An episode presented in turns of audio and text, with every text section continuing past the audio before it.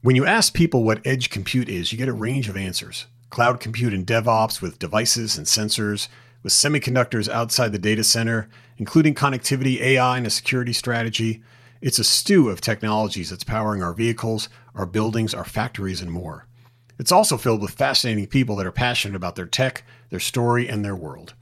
I'm your host, Pete Bernard, and the EdgeCelsior show makes sense of what edge compute is, who's doing it, and how it can transform your business and you. Oh, so you like listening to podcasts, huh? Well, so do a lot of people. As a matter of fact, millions of listeners are tuning into podcasts every week, and your next customer could be one of them. Did you know that podcast advertising is one of the most effective ways to advertise your product or service? And it's really easy to get started. Just go to podbean.com slash brands. That's P-O-D-B-E-A-N dot com slash brands to start boosting your business with podcast advertising today. Hey, Josh Roba here from Making Bank. Just wanted to reach out today on today's episode. If you have a business and you're trying to grow, but maybe it's just stalled on you, maybe you're trying to really figure out, hey, how can I set myself apart from other companies out there? Today's guest is going to drive and give you a ton of amazing insights. Coming from an agricultural background, he's figured out how to utilize data to enhance and make his decisions in his business, as also as transparency and authenticity as well. So I want you guys to check out today's episode with Jeff Smith. He's going to drop some amazing insights in what you can do and then how this applies to your business today. So make sure you guys really share this episode, send it to friends, like, send some comments below. The guests love it when people comment. Then they can come back and uh, answer those questions that you guys are leaving. So, like, share this episode if you if you enjoyed it today, and just really appreciate you being a Making Bank listener. You are listening to Making Bank, where we uncover the mindset and success strategies of the top 1% so you can amplify your life and your business.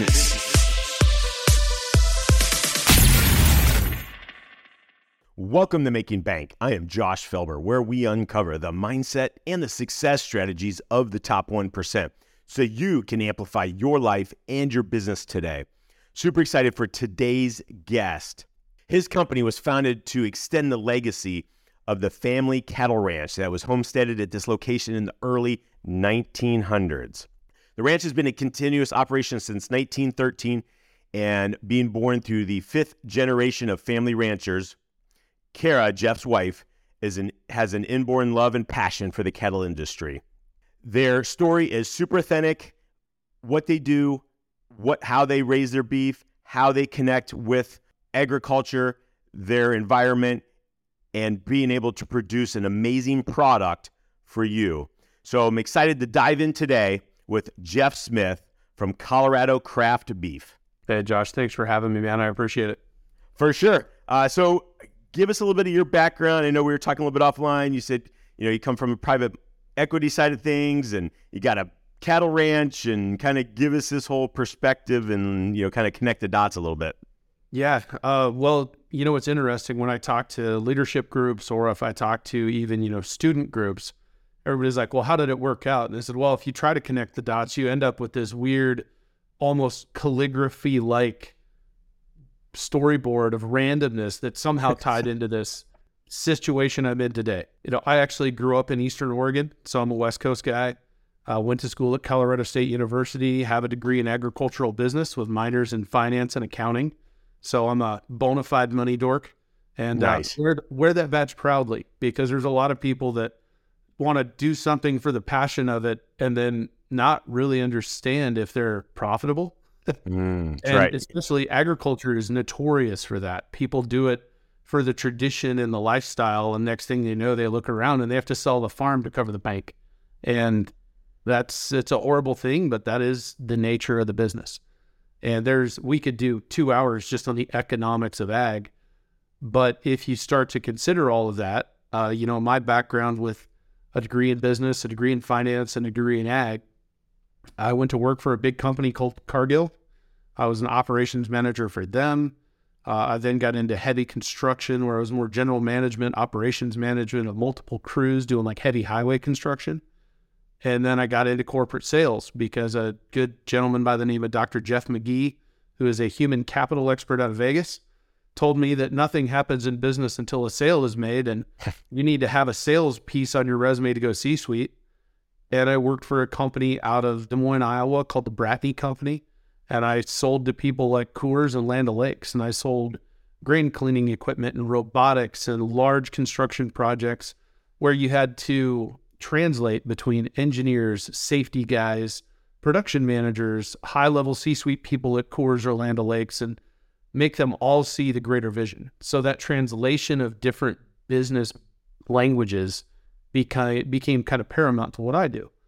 Uh, that led me to private equity, where I was the weird finance guy that also understood what happened on a cattle ranch, what happened on a feed yard, what happened at a farm, you know, not just from, oh, we kind of raise hay and then sell it, but, you know, what kind of soil type do you have? What are your water rights? All those very integral variables that are exceptionally hard to quantify in a financial model if you don't understand the process. Because if you're Sean Whalen and you make 10,000 t shirts, it's a pretty simple model. I don't want to degrade the model. It's exceptionally complex at that level. But when you're also working in the beef space with weather variables and production variables and feed calculations and animal yield calculations, using the whole animal because, you know, one steer doesn't provide all the ribeyes you want. There's a finite amount of multiple cuts on every animal. Mm, and if you right. can't utilize all of those from a production standpoint, your model becomes untenable financially.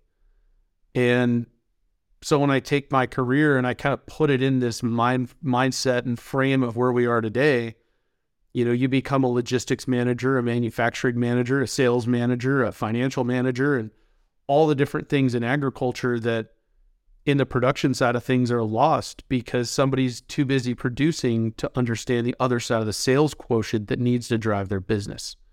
And that led us to starting Colorado Craft Beef. You know, and what you're saying too is, you know, find, you know, having the passion, but it does doesn't always equal out to being able to run and operate a business and drive revenue and everything. I mean, I even remember growing up as a kid, we had farms all around us and cattle and things like that. And it's, you know, the the old time, you know, farmer rancher and they've had it through the family and, and growing and uh, growing the business and everything. But it kind of always, most of them always kind of stagnated or stayed at a certain level. They didn't go beyond that. And right. you know, from what you're saying, and then just even understanding, I know just business in general is, you know, they understood a certain pieces and parts of it, but not the you know the additional business end that they needed to you know continue to grow with that and everything. Yeah, and if you take like the cotton industry for instance, you know we're both wearing cotton hoodies, right? Most of the people that are involved in the cotton industry, you're so locked into one vertical of the production space where you're at. You know, say you're in you know, Dumas, Texas, and you're a cotton farmer, you may have some cornfields, but for the most part, you're probably invested in the local cotton gin. A cotton picker is literally a million dollars. So by hmm. the time you get all the assets in place to be an air quotes cotton producer, you are so hamstrung in that one vertical, you don't get a lot of the mobility that you should have as a direct business. And you get so asset heavy on one side. If that market takes a crash or you have a crop failure or somebody in the other part of the world has a great crop and it drives your price down, you really suffer the consequences. And when you talk about just being a cotton producer, that's that's one part of it, but they produce cotton all over the world. Right. And so now you have to export because we don't have a lot of textile factories in the US. That raw cotton has to be shipped off to be made into yarn and different things. So you have to see the fourth, fifth level effects of all these different commodity chains. And that's why we started Colorado Craft Beef. Uh, we were, my wife and I were actually standing in the barn with my father in law, who is fourth generation. He's ran the ranch commercially for the family since 1976. Hmm. He is 66 years old. The man has a six pack and it, he's, he's a machine. But we talked to him about business secession and and I asked him as a business nerd, I said, Hey, can we continue on with the model you've got? And he said, No. That's a bit of a gut check moment. You know, the yeah. this year the ranch is 110 years old. So if you think about the legacy piece, you know, hey, you're going to take this thing over, but I don't know how you're going to run it. That's a bit of a shock. And hmm. when you start thinking of your return on capital investment in the vertical of cattle that my father-in-law runs in, you know, your ROCI is six to eight percent, maybe. Wow. It's not, it's not great. So Yeah. you double comma checks out there carrying inventory that could get struck by lightning or hit by a fire or any number of things, or just simply disappear. I mean, they could, cattle wander off sometimes. It's not ideal. Um, and we started looking at that, and luckily, my wife and I come from a corporate sales, corporate marketing, a real business background, and we said, man, six to eight percent ROCI is just not acceptable that's a lot of risk for our family. You know, we've got two young girls. What can we do? Where can we leverage our skill sets? Right. And direct to consumer is what we came up with, which is not a new idea. There's a lot of people doing it, but we felt like we were better positioned geographically uh, with some of our industry knowledge. My wife actually has a master's degree in cattle nutrition. So, where I'm a bona fide money nerd, I do affectionately refer to her as my cow nerd. Um, she has not yet stabbed me in my sleep for that. Uh, I think I think it's now accepted, but we'll see. Right. And so we started Colorado Craft Beef in 2017. We started shipping beef in 2018, but we did it very deliberately. Uh, we did a ton of focus groups. We had a really great website constructed before we ever launched because there's a lot of people in our direct to consumer space that kind of operate in more of a cottage industries, hobby farm type space. And we wanted to grow past that. So we basically paid the upfront charge to make those investments and be ready to go direct to consumer at a big scale. And, uh, you know, to date, we've shipped to all 50 states. We ship to Hawaii regularly. We don't ship to Alaska very much. Uh, we've got people in Maine and Florida and Washington and California. And believe it or not, we ship a lot of beef to Texas. Um, we found some really interesting marketing niches where we work within, like the carnivore community and the keto community. But a lot of that's been done by being mobile within our business thought and not being constrained in our delivery. And that's really allowed us to flourish. And that's one of the things that I think sets us apart from the rest of the chain is we make good beef. We know the whole story behind it, but we have a level of authenticity because we physically do the work. Like actually this afternoon, I have to go pick up a new front end loader and bring it back to our feed yard because we had a fire three weeks ago that burned down about a quarter million dollars worth of machinery. And we're recovering from that and getting things in place. But, you know, we literally, we being my wife and I, were shipping cattle yesterday and loading boxes last week. And there's a there's a connection to the business that's pretty hard to replicate for some people. And we just live within it and operate within it. And uh, we're growing like crazy. That's awesome.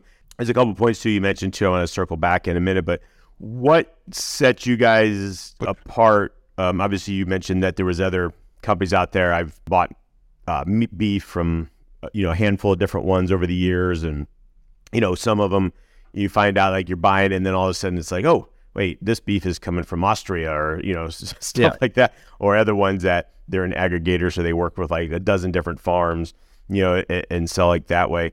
I mean, from what it looks like to me, you know, you guys have is, I mean, guys raise it, process, it, and everything right out the door. Is that That, that's close to accurate. So Okay. the one thing we don't have, uh, we do not have a mother cow herd.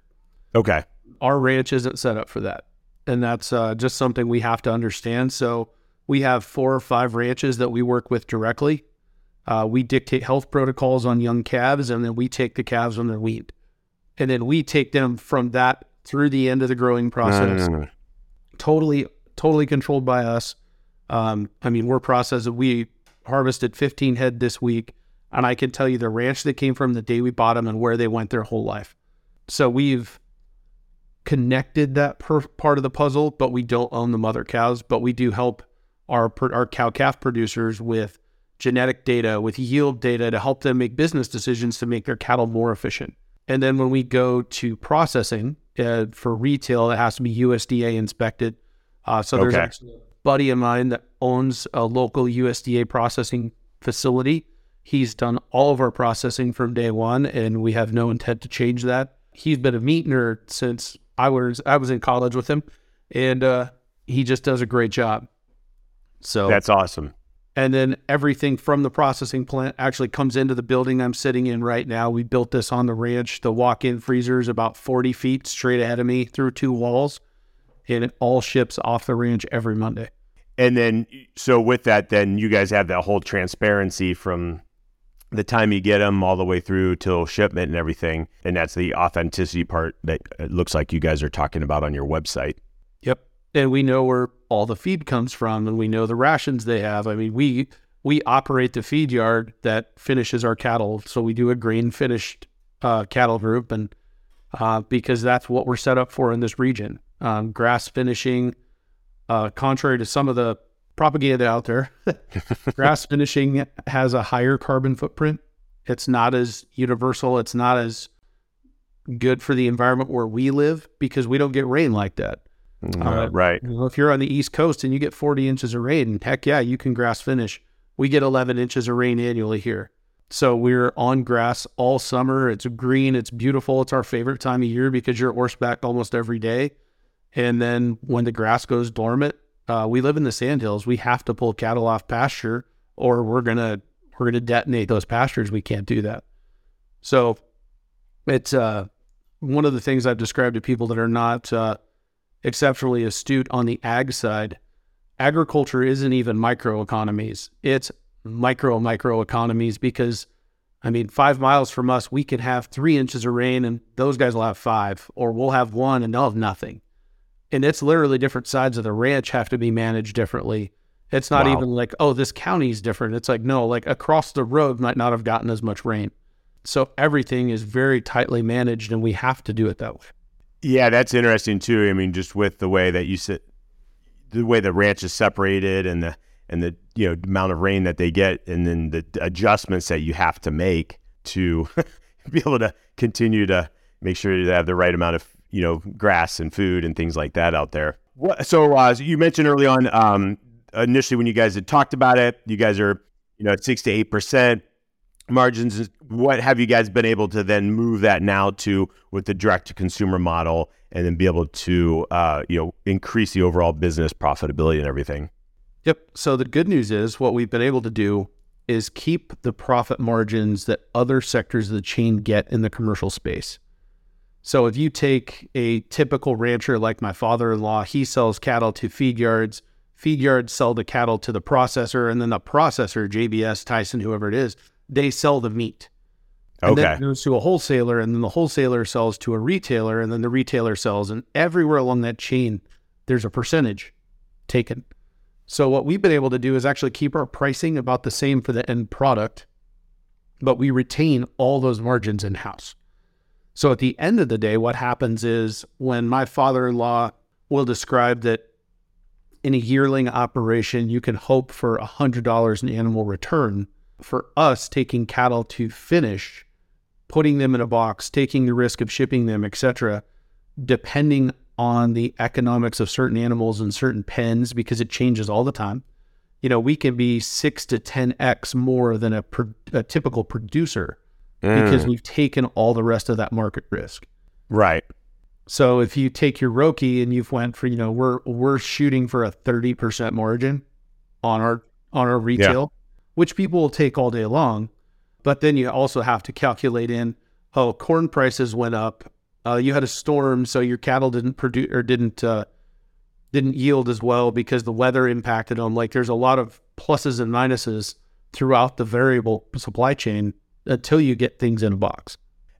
and that's interesting too is i mean the you know the different you know variability that you have you know with that as you know raising them you know if if certain things happen you know growth slows down you know or you know things like that how do you guys account for that and then you know to be able to position yourselves uh, so you stay ahead Yep. So the most interesting economic study I've ever done is this company. Because when we first started, of course, we were feeding smaller numbers. We were producing less, so our variability was exceptionally more volatile. You would mm. watch, you would watch it animal to animal. And now we're to the point that we're harvesting, you know, double digits worth of animals a month. And that law of averages has kind of smoothed that curve out. So we get a lot more data points in a shorter amount of time, which gives us an opportunity to really get a scale of economy capture. So it's interesting. Uh, you know, 2019 was the last time we raised our beef prices. We haven't adjusted our beef prices in three, three or four years wow even Okay. though cattle prices and feed prices are the highest they've been since we started the company. Right. And it was all strictly based on scale of economy gain. So that scalability piece made it incredible from just a data analytics standpoint, where we're able to take unitized measurements, make more per animal, and not have to adjust our end pricing because we're able to, uh, for instance, I mentioned the walk in freezer. Well, if you have to keep cattle on feed a little longer until you have freezer space, et cetera, et cetera, Uh, they may they'll have additional cost. Maybe they don't gain any weight. So now you've just put more cost on an animal that didn't yield any more poundage. So you can harvest when you when the when it is biologically optimal. right. You have the best cost benefit ratio. So now we have storage. We have an ability to control those things. So just as we've gotten bigger and we've gotten more operational flexibility, it's allowed us to capture that scale of economy in a way that really uh, you could read about in textbooks, but seeing it in practice has been fantastic. No, I, I think that's huge too. Like, it's interesting how you guys are taking data to utilize to actually then help you guys make the decisions. Where a lot of businesses, it's kind of flying on the whim. You're like, oh, okay, we're just going to do this today and this today, and, and you know, and then they wonder why at the end of the year their margins may be smaller, they're not growing as you know optimally as they should. And even like I just got back from Houston. I was down with my boys. They were testing for um, Formula Four, and so they were driving Formula Four cars and everything. And when they got done with every time practice races and things like that, they would download the data from the system Sure. and then go back and analyze and be like, "Man, you guys need to be at 1,200 pounds of brake pressure here when you're only at 800, and you know, stay you know on the throttle here or off here." And so by the three or four days after we were completed, they have got they had reduced their lap times by over 20 seconds and you know and things like that. So being able to take that data is super important and how you guys have been able to utilize it to then grow the business and then manage the whole process. Yeah, one of the things I've talked about on a few different podcasts is, and I, I really preach this to my agricultural brothers and sisters because I love them, but sometimes they drive me crazy. Is the hardest person to be honest with yourself, or to be honest with, is yourself. Mm, yep. I mean, in agriculture, I mean, I do deals. I just we just bought some cattle yesterday. You know, a a six figure check with a handshake. No big deal. It's just Right. how it goes. You know, you're expected to have that level of integrity. But in ag, the hardest thing for people to do is look in the mirror and be honest with that guy. Because you have an idea, you have a mindset, you have a model you wanted to make work. And if you aren't taking that data and applying it, you're hamstringing yourself. You know, maybe you're hurting the company, maybe you're affecting your ability to employ other people and provide for other people in the community, or, you know, you're lying to yourself and maybe you're hurting your family finances because you're not being honest with yourself. Uh, You know, that that open-minded ability to look in the mirror and say, "Man, I really got to figure this out," uh, leads me to I, I'll audit our shipping prices. You know, three or four times a year. I audit our incoming cattle yields all the time, not to prove myself right, but to hope I'm wrong so that I can catch it before it kicks me in the teeth. And that level of humility is something that I love agricultural people because they're fiercely independent, and sometimes they drive me crazy because they are fiercely independent. and you know, it's a mindset shift that I think a lot of people need to have, whether it's just in ag or elsewhere. And that's something that's helped us to be a little more mobile, a little more nimble, and a little more uh, transparent with people as we talk to them. Yeah, I mean, I think being able to, you know, have the data then, like you said, be mobile and nimble to make those adjustments based on, you know, what you're seeing is huge. I know we only got a few minutes left. What, um, what's something like, oh man, I really want to make sure I share this today or get this out there, or something you're like, oh, I haven't ever shared this before on a show, but I want to get it out because I think it's super important for people to learn. Sure. You know, the one of the things I've really started sharing, I've shared on a couple of podcasts recently. Will Harris was recently on Joe Rogan's podcast, and Will Harris uh, owns White Oak Pastures, uh, regenerative farm in Georgia, and they really talked a lot about being regenerative, and and I do appreciate what they're doing. Will had a great interview with Joe. What I would say though is there's this term regenerative ag that everybody is just shouting from the rooftops the problem with that term for me is if you don't call yourself regenerative, it's almost inferred that you are degenerative. And I think that is just crap. and there's a lot of people that assign those value systems to something they truly don't know. You know, the food in the grocery store is healthy, it's safe. Uh, there are things we can do with Colorado craft beef that are different than some of the commercial producers. But if you're buying the super expensive, exceptionally well logoed product in the grocery store, you're paying for a lot of labeling. And Will Harris spent a lot of time talking about greenwashing, where people will use terms from a marketing standpoint to sell more food, more of this, more whatever.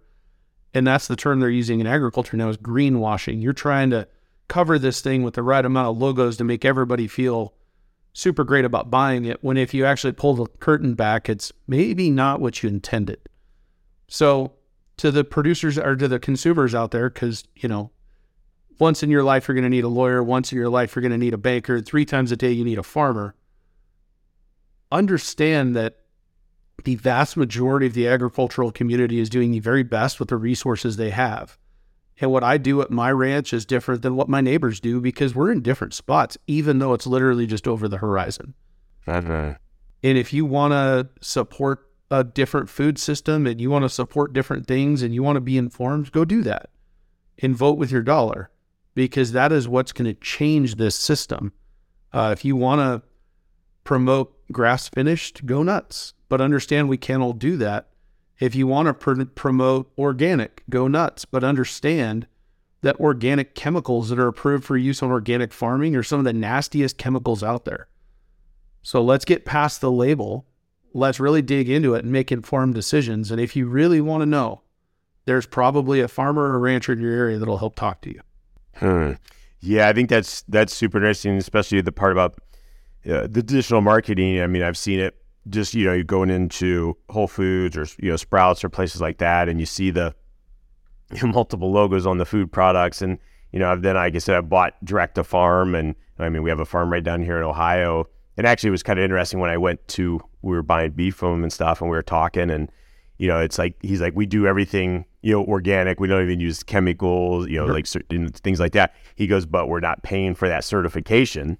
and he goes at the level we're at, it's crazy expensive. Yeah, it for us to pay for any certification, I mean, you're talking five grand for every label claim. Right.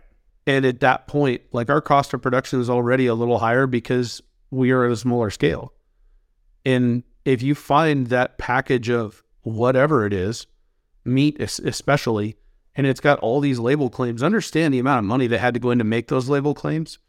Um, I'm aware of a grass finished lag- label in Colorado and all they use for this grass finished beef is retired roping steers.